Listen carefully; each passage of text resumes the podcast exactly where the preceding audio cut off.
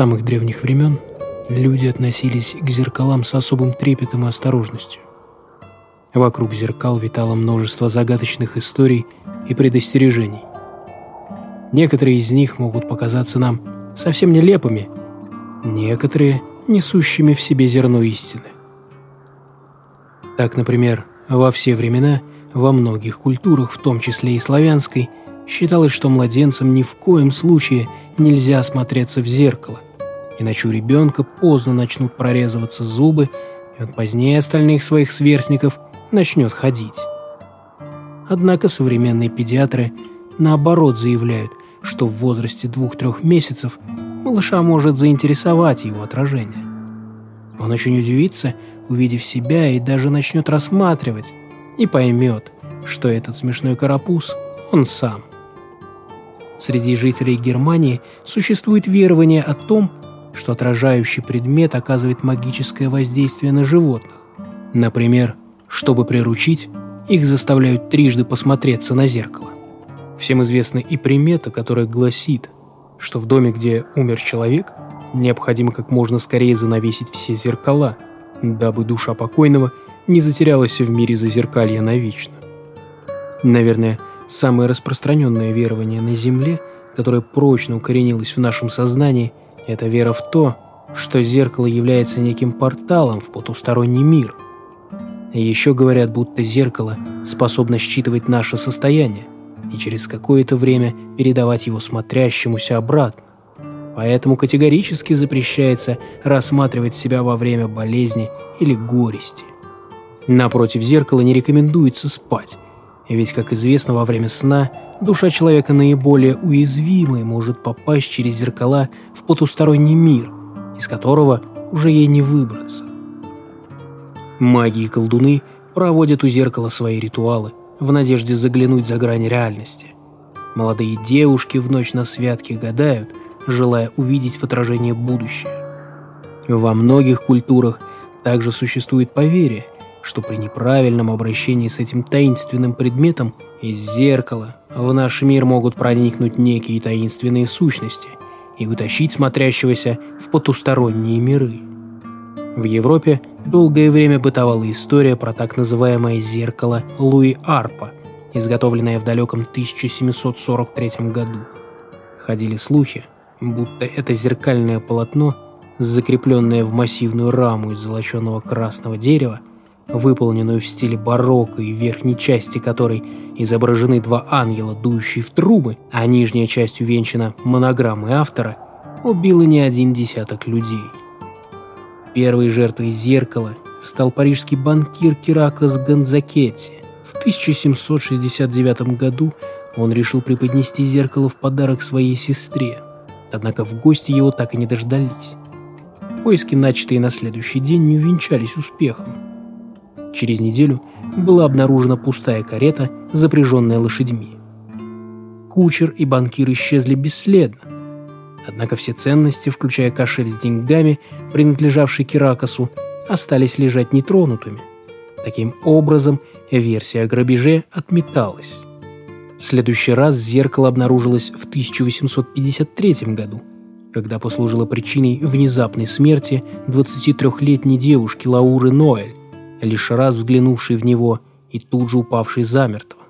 Как позже заключили врачи, у юной девушки случилось кровоизлияние в мозг.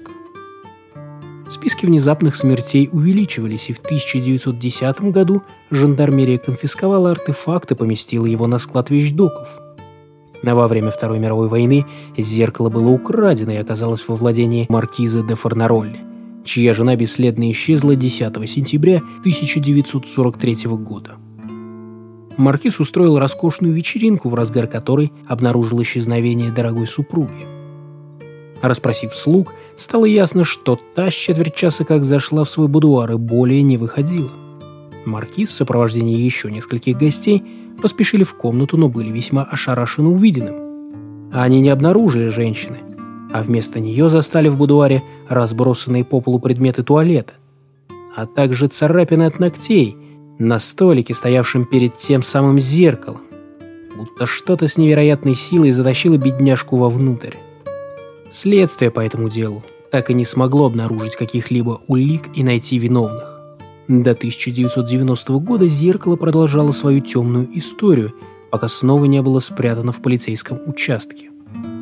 Казалось, что самое страшное позади, но в 1997 году мистическое зеркало вновь было похищено, и его местонахождение до ныне никому не известно. В тот год во французской прессе появилось довольно странное предупреждение. Торговцы антиквариатом обращаются к любителям старины с предупреждением, чтобы те ни в коем случае не покупали пропавшее с полицейского склада зеркало с надписью на раме «Луи Арпо, 1743 год». Этот выпуск я создавал более двух месяцев, прорабатывая все детали. В нем используются как факты и воспоминания, изложенные реально существующими людьми, так и различные художественные зарисовки. Сегодня я хотел бы вас попросить, после прослушивания оценить этот выпуск и оставить свой отзыв. Буду вам очень признателен. И помните, все, что говорится в этом подкасте – не претендует на роль постулата и, возможно, является лишь мнением автора и даже абсолютной выдумкой. У микрофона старый прапор. Я вещаю из студии «Радиоканцелярия». Устраивайтесь поудобней. Мы начинаем.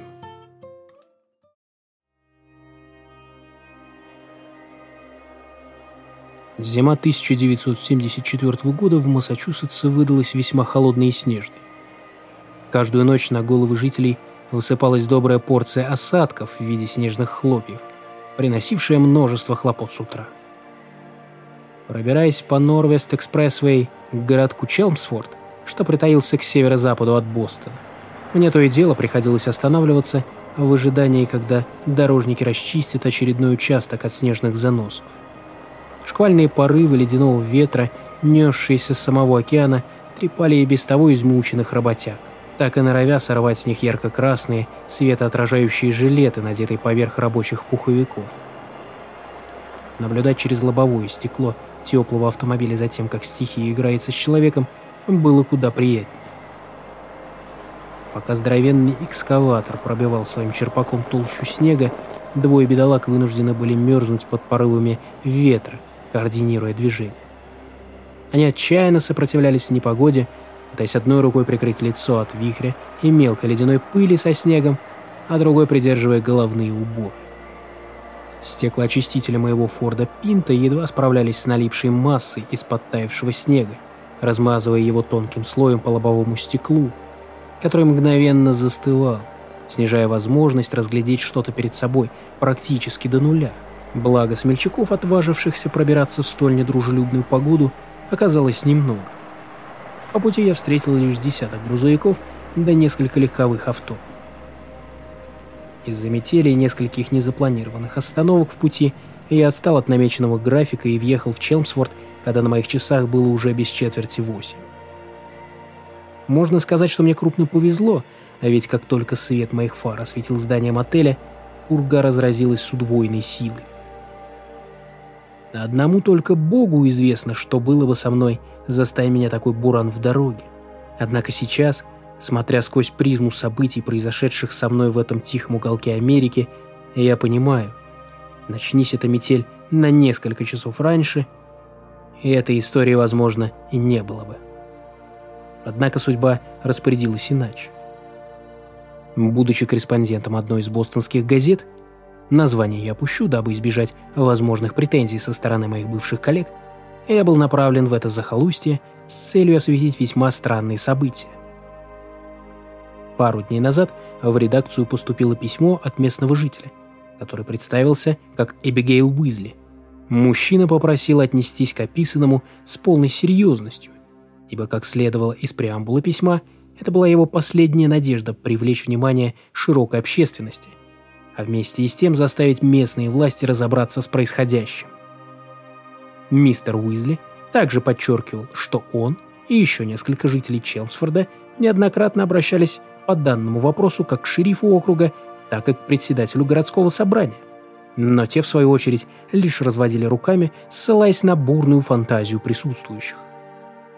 Однако по версии автора письма дела обстояли совершенно иначе, чем могли себе представить местные чиновники. Я приведу текст этого письма, дабы избежать обвинений в клевете в свой адрес. Уважаемая редакция газеты «Н». Как я уже сказал выше, помимо меня описанное могут подтвердить по крайней мере еще с десяток жителей нашего города. Хотя, конечно же, я более чем уверен, очевидцев всех бесовских деяний было гораздо больше. Но все же не все смогут набраться смелости открыто говорить о таком. У нас достаточно небольшой городок, и сказать, что слухи и сплетни распространяются весьма быстро, ничего не сказать. Я не уверен, когда все это точно началось, но впервые мы услышали рассказы о старом Питере Васкесе в ноябре 73-го. Люди в Бакалее обсуждали, как накануне вечером слышали странные вопли из его дома. А сосед клялся, что в ночной темноте смог разглядеть слабое свечение, исходящее из окон старика. Тут надо добавить, что сам мистер Васкис вел весьма затворнический образ жизни. Он редко показывался на людях, а когда делал это, в случаях крайней необходимости, был весьма немногословен и сух. Он переехал в Челмсфорд за пару месяцев до описываемых мною событий, и никто не знал ни о его прошлом, ни на какие средства он жил. Расплачивался он всегда исключительно наличными, и это не привлекло бы особого внимания, если бы не тот факт, что все купюры были отпечатаны в начале века. Агент по недвижимости Джош Кирсби даже отправлял несколько банкнот на экспертизу в Бостон. Тамошние специалисты выдали заключение, подтверждающее подлинность, а также отметили их превосходное состояние, несмотря на внушительный возраст. Откуда у старика было столько старинных купюр, неизвестно, но расплачивался он ими регулярно. Бакалейщик Питер Алистер и водопроводчик Генри Брукс также имели несчастье получить те самые злосчастные деньги из рук старого Васкиса. Конечно же, логично, что дочитав до этого момента, вы наверняка задались вопросом, а что, собственно, такого ужасного могли нести в себе обычные долларовые банкноты? Поначалу ни один из тех, кто получил их в оплату, не придал особого значения. По сути, это были точно такие же деньги, лишь с незначительным отличием в изображении – Однако произошедшие далее события местные жители связывали именно с ними. В ночь на 14 января сего года неожиданно плохо стало Джошу Кирсби. Он был первым, кто принял эти проклятые бумажки от старого колдуна. Как позже рассказывали его домочадцы, глава семейства Кирсби по обыкновению смотрел до поздней ночи телевизор в гостиной. В половину первого его супруга Линси проснулась от невероятно сильного кашля, который доносился с первого этажа. Женщина поспешила проверить, в чем, собственно, дело, и увиденное заставило ее содрогнуться от ужаса. Позже она клялась, что увидела, как в кресле перед телевизором сидел старый Васкис, который и заходился столь ужасным кашлем. Над головой старика раилась добрая дюжина жирных мух, которые обычно прилетают поживиться мертвечиной, Лицо было белесо-желтое, напоминающее восковую фигуру.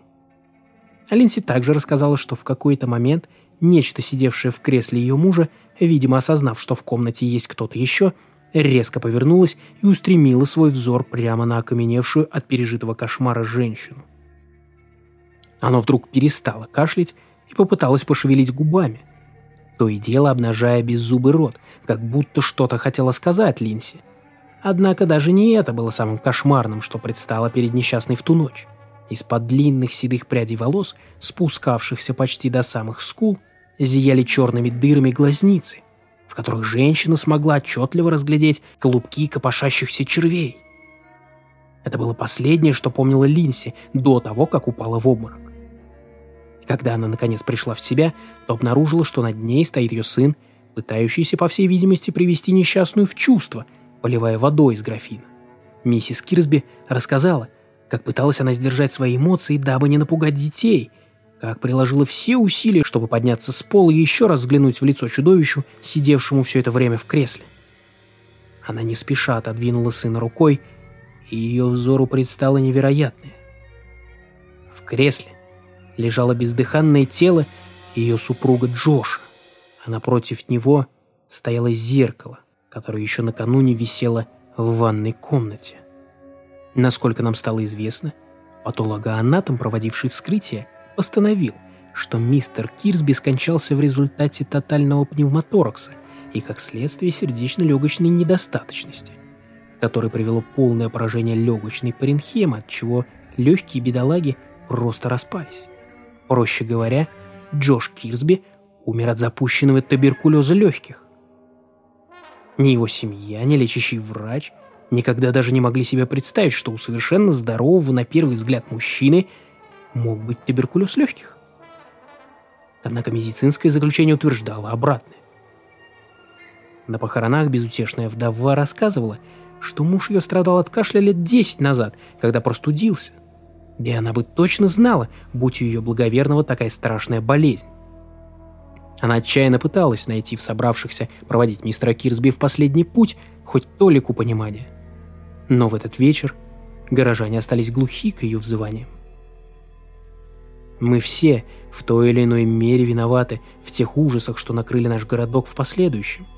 Ведь прислушайся мы тогда к Линсе и подключи здравый смысл, многого можно было бы избежать, я думаю. Но судьба сделала нас слепыми и глухими. Когда гром грянул снова, многие из горожан продолжали отмахиваться руками и предпочли списать все совпадения на влияние кинематографа и не более. Однако все происходящее отнюдь не было художественной лентой. Спустя две недели, после похорон Джоша, старик Васкес появился в бокалее Питер Алистера. В районе двух часов дня дверь с неимоверным грохотом отворилась.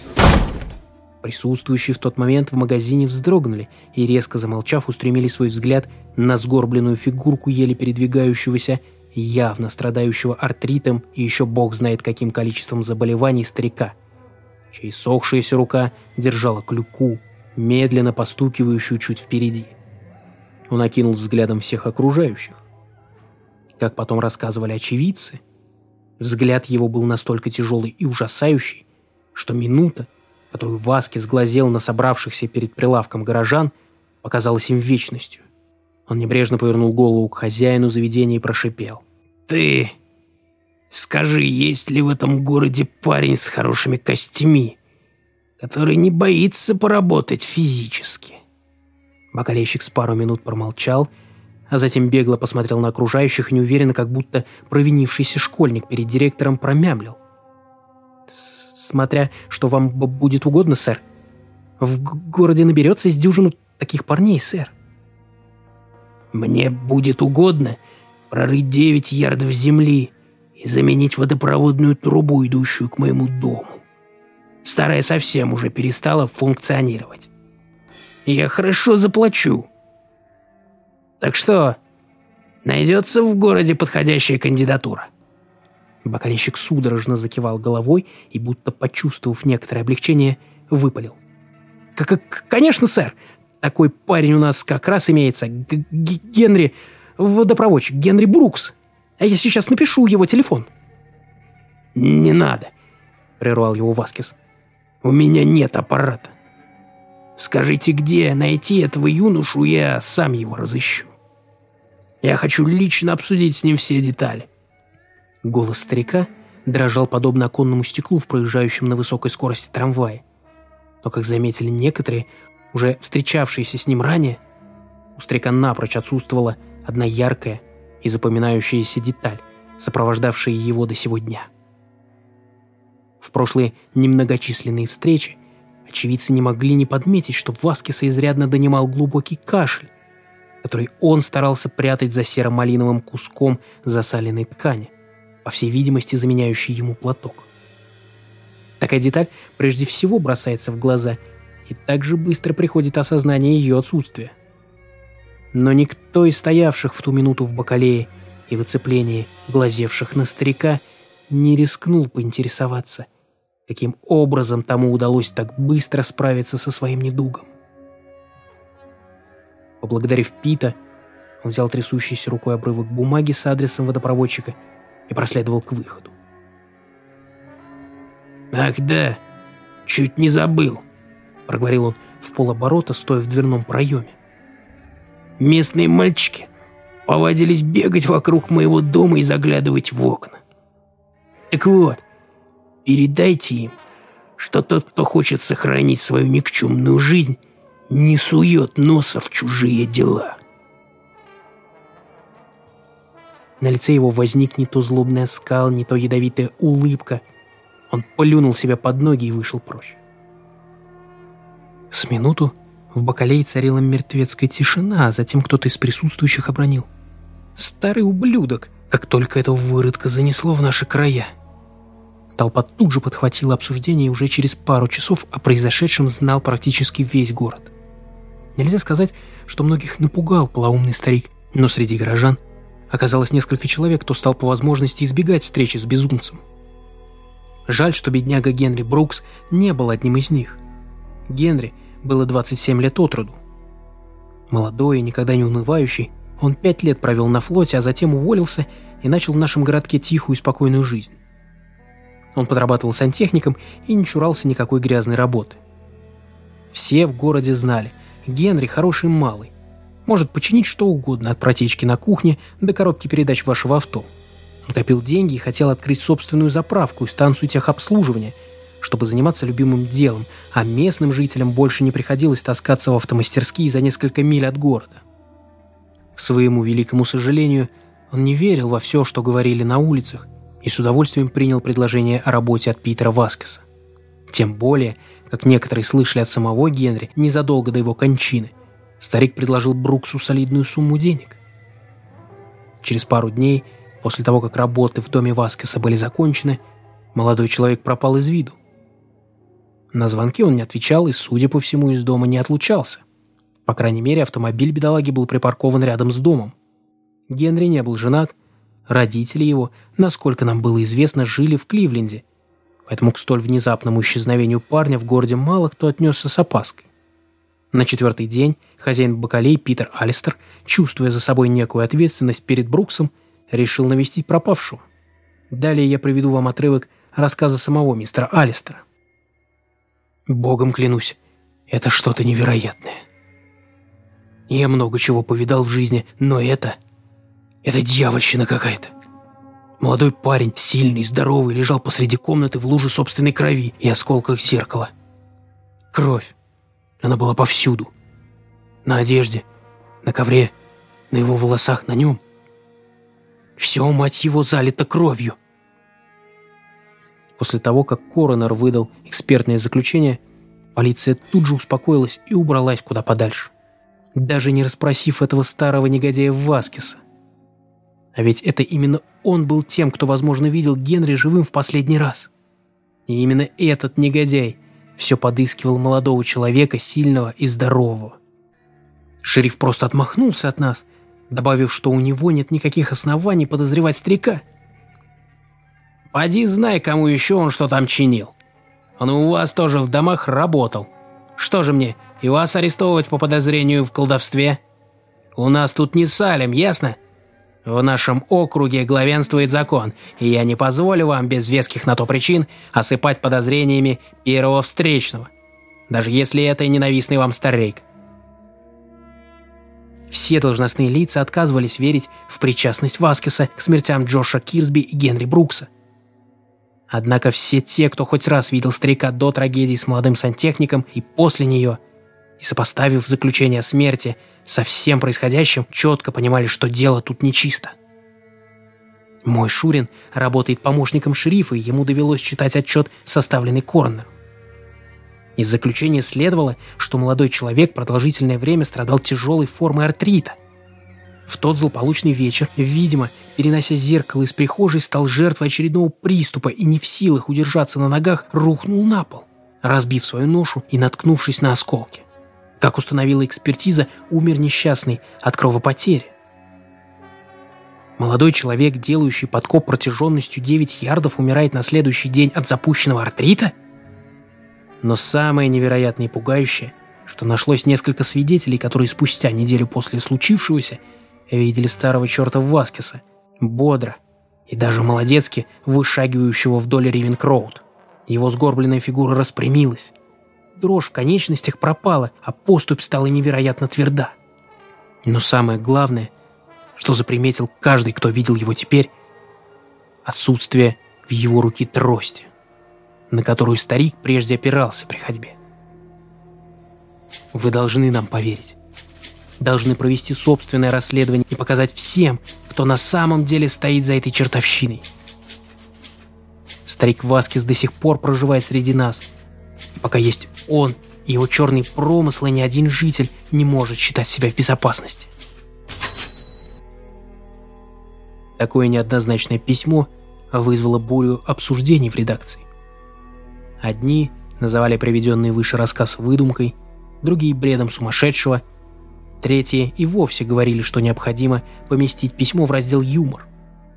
Однако мне оно не показалось таким уж неправдоподобным.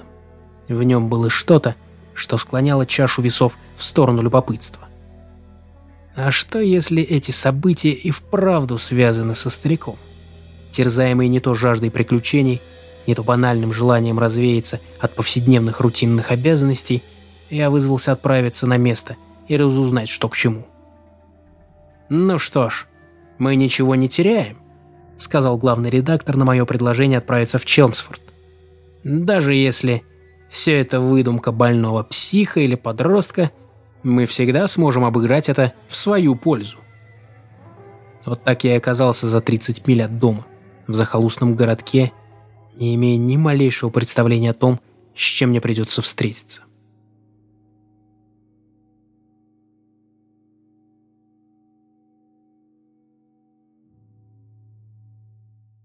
Стряхнув себя ворох снега, я направился к стойке регистрации. За ней в тусклом свете лампы скучал джентльмен невысокого роста. Завидев меня, он приветственно заулыбался и спросил, что может сделать для меня. Так как сегодня уже было довольно поздно начинать расследование, я решил заночевать в мотеле, а заодно и расспросить служащих, не слышали ли они невероятную историю, связанную со стариком Васкесом. Портье оказался к моему везению человеком весьма разговорчивым и поведал, что в городе и правда в последнее время ходят разные слухи относительно этого старого джентльмена. Однако он заявил, что не склонен верить всякой болтовне и посоветовал мне как можно скептически отнестись к бытующим в окрестностях рассказам. Городок у нас, сами понимаете, небольшой. Некоторым людям так не хватает событий, что они готовы выдумывать всякое, только бы поразвлечься», — заявил он, провожая меня до номера. Метель в эту ночь не унималась до самого утра. Сквозь сон до меня то и дело доносились завывания ветра и скрежет уличного фонаря за окном. Мне всегда довольно плохо спится в новых местах, и на утро я чувствовал себя весьма разбито. Надеясь взбодриться чашечкой кофе и тостом с сыром, я направился в кафетерий, что расположился в холле приютившего меня в эту ночь мотеля. Расположившись за одним из столов, я в ожидании своего заказа принялся рассматривать зал. За соседним столиком завтракал еще один человек, мужчина средних лет. Завидев меня, он приветственно поднял чашку над головой и закивал мне. «Эй, мистер, не составите ли мне компанию?» Я устремился к нему, как тут же услышал за своей спиной голос портье. «Альберт, будет тебе. Не докучай моим посетителям». «Да нет, все в порядке», — оборвал его я. «Мне будет куда приятнее провести свой завтрак за беседой». «Не слушайте его, сэр. Джонатан у нас тот еще ворчу. Присаживайтесь. Вы из газеты «Бостона», верно?» «Да. А как вы?» — начал был я. «Город у нас небольшой, слухи расходятся быстро. Вы приехали по поводу маразматика, что не так давно обосновался в наших краях?» Я утверждающе закивал головой. Давно пора разобраться в этом деле, раз у шерифа кишка тонка. Тут поговаривают, будто он колдун, каких поискать. А вы так не считаете? Не знаю, сэр. Я видел его пару раз, с виду обычный сварливый старик, бормочущий себе под нос, коих десятки в этом захолустье. Я думаю, что он просто спятил на старости лет. Хотя кто знает, чертовщины вокруг него и вправду много. Мой сынок как-то в компании своих дружков-оболтусов подсмотрели в окно, будто тот обложился зеркалами и что-то нашептывал. Но можно ли верить этому сорванцу? С фантазией у этого парня будь здоров. Я, конечно же, запретил ему впредь приближаться к дому Васкиса, но отнюдь не из-за росказней горожан. Просто мало ли, что там у этого старого черта в голове. И еще чего доброго огреет моего малыша кочергой в приступах безумия. «А как же те несчастные случаи?» – удивленно спросил я. «Сэр, вам ли не знать? людям свойственно приписывать обычным смертям всякие небылицы. Тем более, что к приезжим у нас всегда относились, мягко говоря, настороженно. После завтрака я, как и планировал, встретился с адресатом того самого письма. Им оказался 45-летний учитель математики в местной школе. Он практически слово в слово повторил мне изложенное. Само собой, никаких доказательств причастности старика к гибели двух мужчин он предоставить не мог. Однако он был тверд в своих убеждениях и настаивал на том, что Питер Васкис занимается ничем иным, как дьявольскими ритуалами. Представьте себе, что меньше чем за месяц этот выродок избавился от страшного кашля, да еще и стал передвигаться быстрее, чем многие молодые парни. Кожа его порозовела, и теперь только морщины и громоздкие очки выдают в нем старика, уверял меня математик. Хотя рассказ и казался мне более чем правдоподобным, у меня все еще оставались глубокие сомнения на этот счет. С учетом достижений современной медицины, Васки смог пройти курс лечений и избавиться от своих недугов и не прибегая к магическим ритуалам. Проработав 15 лет в газете, я повидал много несчастных случаев и четко понимал, что смерть может прийти в самой нетривиальной форме. Да и годы общения с желающими прославиться, попав на первую полосу газет, заставили меня достаточно скрупулезно относиться к каждому слову. Получив необходимые сведения, я решил опросить остальных очевидцев происходивших событий. Несколько горожан, с коими мне удалось побеседовать, весьма охотно подтверждали имеющуюся информацию, добавляя к рассказу немного красочных деталей.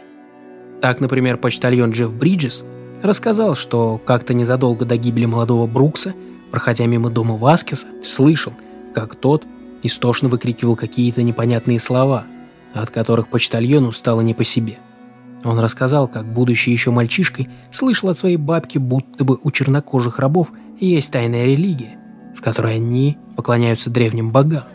Нигеры в своих ритуалах обращались к ним на невообразимом диалекте, и те якобы отвечали, являясь в образе мерзких тварей. Он предполагал, что старик каким-то образом связан со зловещим культом, однако никаких доказательств на этот счет он не имел. Я не особо старался заострять внимание на факт причастия мистера Васкеса к какой-либо секте. А ведь подобные легенды мне уже приходилось слышать, когда я освещал события, связанные с похищением детей в 1968 году. И хорошо помнил, что в том случае дело обстояло куда прозаичнее и никак не было связано ни с колдовством, ни с таинственным культом и обрядами, которыми изначально была окутана та история. Тогда полиция Бостона задержала двух пуэрториканцев, которые, как позже было установлено, под видом миссионеров католического прихода похищали детей и продавали их. Обвиняемые ни под какими предлогами не согласились назвать имена заказчиков, а позже почти одновременно покончили с собой. Почтальон предостерег меня от общения со стариком, заявив, что как бы мне не хотелось докопаться до истины, мне стоит трижды задуматься о собственной безопасности. Пожелав друг другу хорошего дня, мы разошлись. В голове моей уже начали складываться возможные заголовки будущей статьи. Старик из бездны, темный культ Массачусетса, безумие Челмсфорда. Блуждая по улицам города и сопоставляя все услышанное, я незаметно для себя забрел на Ривенкроуд, ту самую, где и находился злополучный дом, в котором обитал старик, терроризирующий жителей города. На меня вдруг накатила непонятная мне волна тревоги. Я будто бы ощутил на себе грузный взгляд. Он медленно скользил по мне, заставляя все тело покрываться испариной. Обернувшись назад, я понял, что стою посреди пустынной улицы, что на много миль вокруг меня нет ни души. Окруженный горсткой одноэтажных домов, я стоял как вкопанный, не в силах пошевелиться. Какой-то неведомый мне ужас сковывал меня по рукам и ногам, а в голове раздавались отголоски шепота. Не понимая, что происходит, я попытался вслушаться в него, но не смог разобрать ни единого слова. Мое желание осмотреть жилище старика неожиданно растворилось в пелене ужаса, накрывавшей меня с головой. Спустя несколько минут я вдруг смог взять над собой контроль и поспешил покинуть это проклятое место. Ни о какой статье думать уже я был не в силах. Чуть ли не бегом я пересек несколько кварталов и оказался прямо у входа в питейное заведение с обшорпанной вывеской возле входа. Бар у Джо. В кредит не наливаем.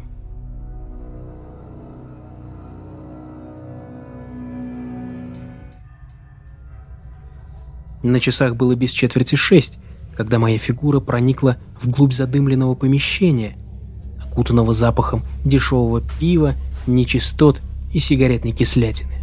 Я уселся за столик возле входа и жестом подозвал официанта. Молодой парнишка лет двадцати неспешно подошел ко мне и с видом кредитора, ожидающим от меня просроченный платеж, выдавил из себя. «Чё будете пить, сэр?» «Что-нибудь покрепче», — буркнул я. «Чё-нибудь еще?» — осведомился парень в ответ. Я лишь отрицательно покачал головой. Спустя пару минут официант поставил передо мной рюмку текилы и направился в сторону стойки. «Повтори», — окликнул его я, обращая на себя взгляд немногочисленной толпы городских выпивух. По своему опыту я знал, что в таких местах, как правило, обычно найдется несколько разговорчивых пьянчуг, знающих тот или иной секрет.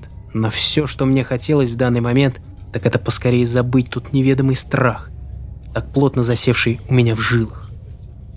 Я опрокинул еще три рюмки, практически одну за другой, и уже начал хмелеть, как неожиданно за мой столик присел грузный мужчина. Тяжелым взглядом он осмотрел меня с ног до головы и заговорил. Вы, видимо, и есть тот самый репортер из Бостона. Я сразу узнал вас. Каким образом? Поинтересовался я. А вас говорит добрая половина жителей.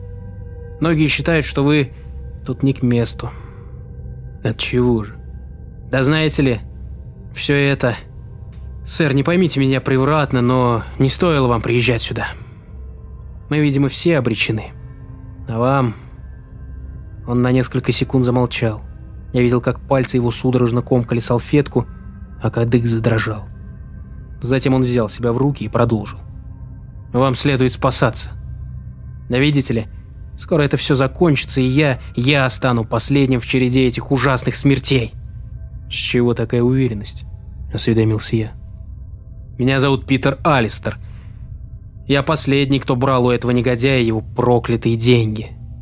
Толстяк заметно разнервничался, произнося эти слова. Губы его задрожали, а на лбу выступила испарина. С минуту мы молча глазели друг на друга, а затем он, перейдя на шепот, залепетал. «Сегодня же, сейчас же убирайтесь из города. Бегите, мистер, и никогда не вспоминайте о наших краях. Скажите всем, что ничего не нашли. Пусть вся эта чертовщина закончится. Вас сочтут сумасшедшим, передай вы миру нашу историю, и одному только Богу известно, что сделает с вами это отродье в обличии Васкиса. Садитесь в свою машину, убирайтесь, коли жизнь дорога. Тут он наклонился ко мне, а голос его стал едва различим. Я уже разбил все зеркала в доме. И просто так я ему не дамся. Нет, сэр. Во время войны в Корее я был лучшим стрелком в полку. Я размажу его мерзкое лицо, если это можно назвать лицом одним выстрелом. Плевать, если меня осудят. Плевать. Так я спасу множество жизней. Он вдруг резко замолчал и уставился в окно. Я сидел не в силах пошевелиться. Хмель сошел в ту же секунду, а в голове заметались мысли. И я вдруг понял, чего не доставало старику. Он полностью поправил свое здоровье, но вот глаза...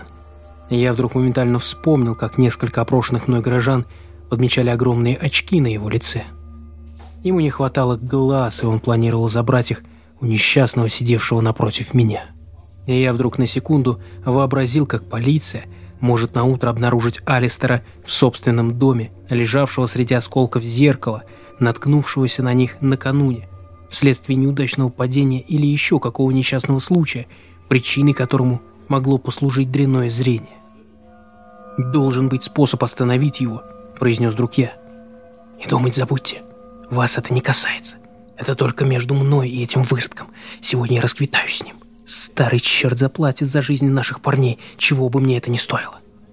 Питер осушил свой стакан, затем медленно приподнялся из-за стола и протянул мне свою массивную ладонь. «Прощайте, сэр. Искренне был рад знакомству». Он проследовал к выходу, а я так и остался сидеть в оцепенении. Во мне все помутилось. Я перестал отличать реальность от выдумки. На одной чаше весов находился здравый смысл, на другой все невероятное, происходившее вокруг. Выйдя из бара, я обнаружил, что улицу уже заволок густой сумрак. Свет фонарей заливал тротуар, и казалось, будто бы из темных проулков на меня взирают тяжелые, полуслепые глаза Васкиса. Ведомый желанием разобраться в происходящем, я, собравшись с духом, решил таки отправиться к обиталищу старика, коего в этих местах окрестили не иначе, как дьявольское отродье, и проследить за ним. Спустя примерно получаса блуждания по городским улицам, я вышел прямиком к злополучному дому. В отличие от остальных, в его окнах не было света, а сами проемы были неуклюже, по всей видимости, наспех заколочены досками.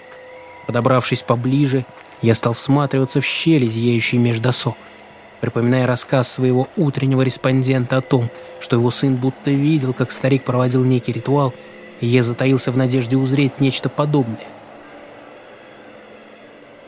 С минут десять все было тихо. Ни шорох. Мороз крепчал, и несмотря на довольно-таки теплые ботинки и некоторое количество спиртного в моем желудке, пальцы ног постепенно начали деревенеть. Я, дабы издавать как можно меньше шума, начал перебираться с ноги на ногу. Я постепенно начал забывать о своей основной цели и не заметил, как предо мной возникла фигура того самого старика. «Пытаетесь что-то разглядеть, мистер?» Сердце бешено заколотилось в груди. Напротив меня стоял крепкий, здоровый мужчина, возраст которого выдавали лишь глубокие морщины и мощные очки, поблескивающие в свете фонаря. В руках он крепко сжимал лопату.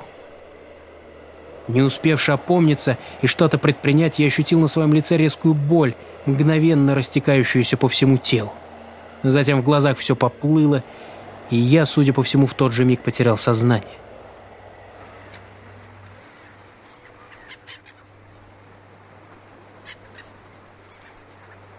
Мне привиделся пирс, яркое солнце, заполняющее все своим свечением. Легкий прибой доносился издалека, до крики сотен чаек на милю вокруг. Я не чувствовал ни боли, ни страха, лишь зной от палящего солнца. Он расходился от моей головы, спускаясь по всему телу к деревеневшим пальцам ног. Я неожиданно поймал себя на мысли, что лежу посреди раскаленного песка абсолютно обездвижен, и на мне по неизвестной причине одет в ворох зимней одежды. Попытавшись сделать движение руками, я осознал, что они крепко связаны у меня за спиной, а сквозь яркие лучи солнца пробивается силуэт морщинистого лица. «Ты думал, что и вправду можешь помешать мне? Ты и вправду так думал?» Донесся вдруг до меня лязгающий голос. Дымка постепенно рассеялась, и я смог наконец понять, что сижу на грязном полу посреди темной комнаты. А в лицо мне как будто прожектором светил луч фонаря, который крепко сжимал никто иной, как Питер Васкис. «Скоро именем его я закончу начатое в этой дыре, и тогда в полную силу смогу начать свое служение всепронзающему суть бытия. А ты, ты, ничтожество, станешь свидетелем начала его прихода в этот никчемный мир, свидетелем истинной чистоты. Возрадуйся, ибо никому из смертных не дано такого». Я оставлю тебя ему на забаву. Всепронзающему будет любопытно расщепить тебя на мелкие кусочки». Старик отошел от меня на несколько шагов, и в свете фонаря, мелькающего по стенам, я вдруг увидел сотни зеркал, заполняющих все пространство комнаты. Увиденное мной не поддается описанию. Тут были зеркала различной формы. В рамах и без, новые, купленные, по всей видимости, незадолго до происходящего во всевозможных хозяйственных магазинах, и довольно-таки старые, обрамленные в тусклые, пошарпанные рамы. В них то и дело отражался яркий свет фонаря и медленно вышагивающая фигура Васкеса. Но одно, стоящее в центре, было особенно уродливо. Рама его была выкрашена в черный цвет и представляла собой невообразимое для человеческого восприятия переплетение неких щупалец, концы которых – были увенчаны трехглавыми шипами. Оно не отражало ничего и лишь дьявольски поблескивало в свете фонаря. Мне казалось, будто это вовсе не зеркало, а сгусток черной массы, то и дело перетекающее от краев к центру. Оно заставляло смотреть на себя, поглощая все твое внимание. Я испытал резкое отвращение и ужас всех его оттенков, но не мог уже оторвать своих глаз. «Все пронзающий неотразим, верно?» — вопросил старик, заметив мое жадное любопытство, с коим я, по всей видимости, впивался в этот сгусток черноты. «Кто это?» — пробормотал я. «О, скоро вы все ощутите его прикосновение. Скоро он выберется из заточения и воздаст вам за вашу гордыню. Вы пожалеете, что так поступили с Великим, что не склонились, как подобает Ерхамат. Старик зло усмехнулся и подошел вплотную к зеркалу, взявшись обеими руками за шипастую раму. Запрокинул голову к потолку и начал произносить непонятные для моего слуха речи. Я едва мог ловить обрывки фраз, но некоторые из них запомнились мне до сих пор. Евтат Нглайши, Саромбенат, Сафет Биткой Ялом Кхна, Тур, Тур Ярек. В какой-то момент его лепетание стало походить на пение, от которого боль в моей голове усилилась в сотню раз. Он судорожно трясся, а его морщинистые руки глубже впивались в торчащие из рамы шипы. Фонарь, брошенный им на пол, хорошо освещал пространство вокруг – я вдруг увидел, как из ладони его засочилась алыми струями кровь. Дом будто затрясло. Раздался истошный ляск, а из черной гущи мерзкого зеркала потянуло холодом. Старик зашипел, и вдруг комнату окутало слабое серебряное свечение, исходившее одновременно из всех зеркал, и внезапно в них отразился Питер Алистер. Он сидел в кресле, одной рукой сжимая помповое ружье, а другой обломок зеркала. Беспомощно глазея на все происходящее, я вдруг уловил себя на мысли, что фигура Васкиса медленно шагнула в черную массу и будто растворилась в ней. По телу моему побежали сотни мурашек, а деревенелые конечности судорожно задрожали. В ту же секунду напротив отражения Алистера возникла зловещая фигура старика. Сперва она была еле уловимая, но со временем становилась все яснее и яснее. Не в силах более выносить весь ужас, царивший вокруг, я, пересилив себя в желании глазеть на чертово зеркало с шипами, тут же зажмурился. Я мысленно приготовился к самым ужасным последствиям, как вдруг ощутил резкий толчок в спину. Руки мои, все это время связанные за спиной, ощутили некую свободу, и я почувствовал мощный приток крови, отдаваемый сотнями иголок. «Очнитесь, сэр! Ну же, вставайте, бежим отсюда!» Я открыл глаза и увидел перед собой мальчишку, в одной руке сжимающего небольшой гвоздодер, а второй — кухонный нож. «Ты?» — начал было бормотать я. «Нет, время, бежим!» — залепетал он снова. Мне до сих пор не ясно, как он нашел в себе столько сил, но 13-летний мальчик смог помочь мне подняться на ноги и потянул меня к проделанной им дыре в заколоченном до недавнего времени оконном проеме. «Стой! Стой!» – окликнул его я. В пелене испытанного кошмара мне вдруг, вызнавающая от боли голову, пришла идея. Я буквально вырвал из рук мальчика спасительный инструмент и наспех принялся колотить все зеркала, висевшие в комнате. Недолго думая, парень последовал моему примеру. Мы били одно зеркало за другим, видя, как в них все четче проявлялось отражение Васкиса. В какой-то момент оно стало невероятно четким и тут же, забыв о своей первоначальной цели, уставилось на нас – но за другим зеркала превращались в груду осколков. Тогда старик с невероятной скоростью стал бросаться по очереди в каждое из них. Мы быстро смекнули, что мерзкий ублюдок пытается выбраться обратно и остановить нас. Тут же принялись уничтожать его отражение с удвоенной скоростью. То зеркало, к которому приближался старик, тут же вдребезги рассыпалось под нашими ударами. Тогда он бросался к следующему и так далее. В комнате, освещаемой ярким лучом брошенного Васкисом фонаря, летали осколки. Старый демон истошно кричал и изрыгал непонятные для нас слова, но ему никак не удавалось поспеть за ударами, крошившими его многочисленные порталы в щепки. Когда Питер Васкес со стервенением приближался к последнему зеркалу, висящему прямо под потолком, и дико ухмылялся, я ни на секунду не мешков поднял над собой своего юного помощника, и тот одним метким ударом прекратил бесовскую вакханалию. Внезапно все стихло. Мы стояли посреди сотен тысяч осколков, не веря своим глазам. В порыве схватки некоторые из них отскакивали прямо от нас, нанося тем самым множество порезов. В изнемождении, истекая кровью, мы вдруг как по команде рухнули на пол. «Все кончено, мистер?» – тихо пробормотал паренек. «Почти», – ответил ему я, крепче сжимая гвоздодюр. Превозмогая боль, я поднялся на ноги и сделал несколько уверенных шагов в угол, где все еще черной дырой зияло то самое злополучное зеркало, которое так жадно шагнул старик. На его раме я четко видел следы запекшейся крови. Я занес свое оружие над головой и со всего размаха запустил его в дьявольский портал. Раздался невообразимый ляск. Затем яркая вспышка озарила комнату, и будто грохот артиллерийского залпа раздался следом. Я почувствовал, как меня отбросило на противоположную сторону комнаты, волной вырвавшейся из черной глади, и как невероятное множество мельчайших осколков разлетелось во все стороны. Более я ничего не помню. Я очнулся уже в машине скорой медицинской помощи. Помню, как судорожно я пытался выяснить, выжил ли мальчик, и успокоился только после того, как один из парамедиков сообщил мне, что мой спаситель в безопасности. Затем я несколько дней провел в госпитале. Врачам пришлось вынуть из моего тела порядка 50 мелких осколков. Местные власти предпочли замять это дело, поэтому списали все на взрыв бытового газа.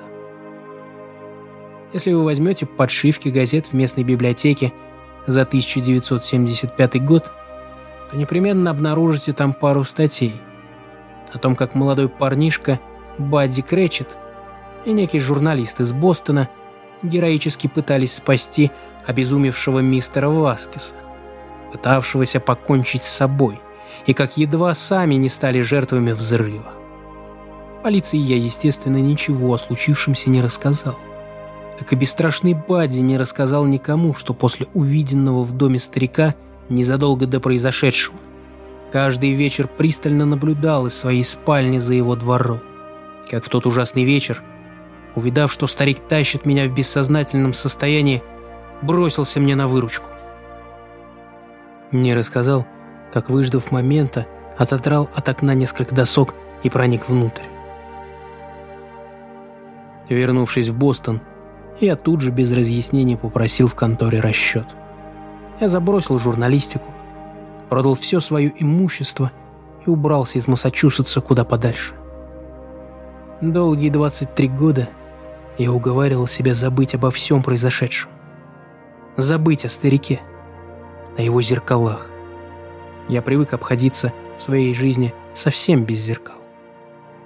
Я до сих пор боюсь однажды заглянуть в одну из них и увидеть где-то там, в глубине, позади собственного, отражение старого Питера Васкиса.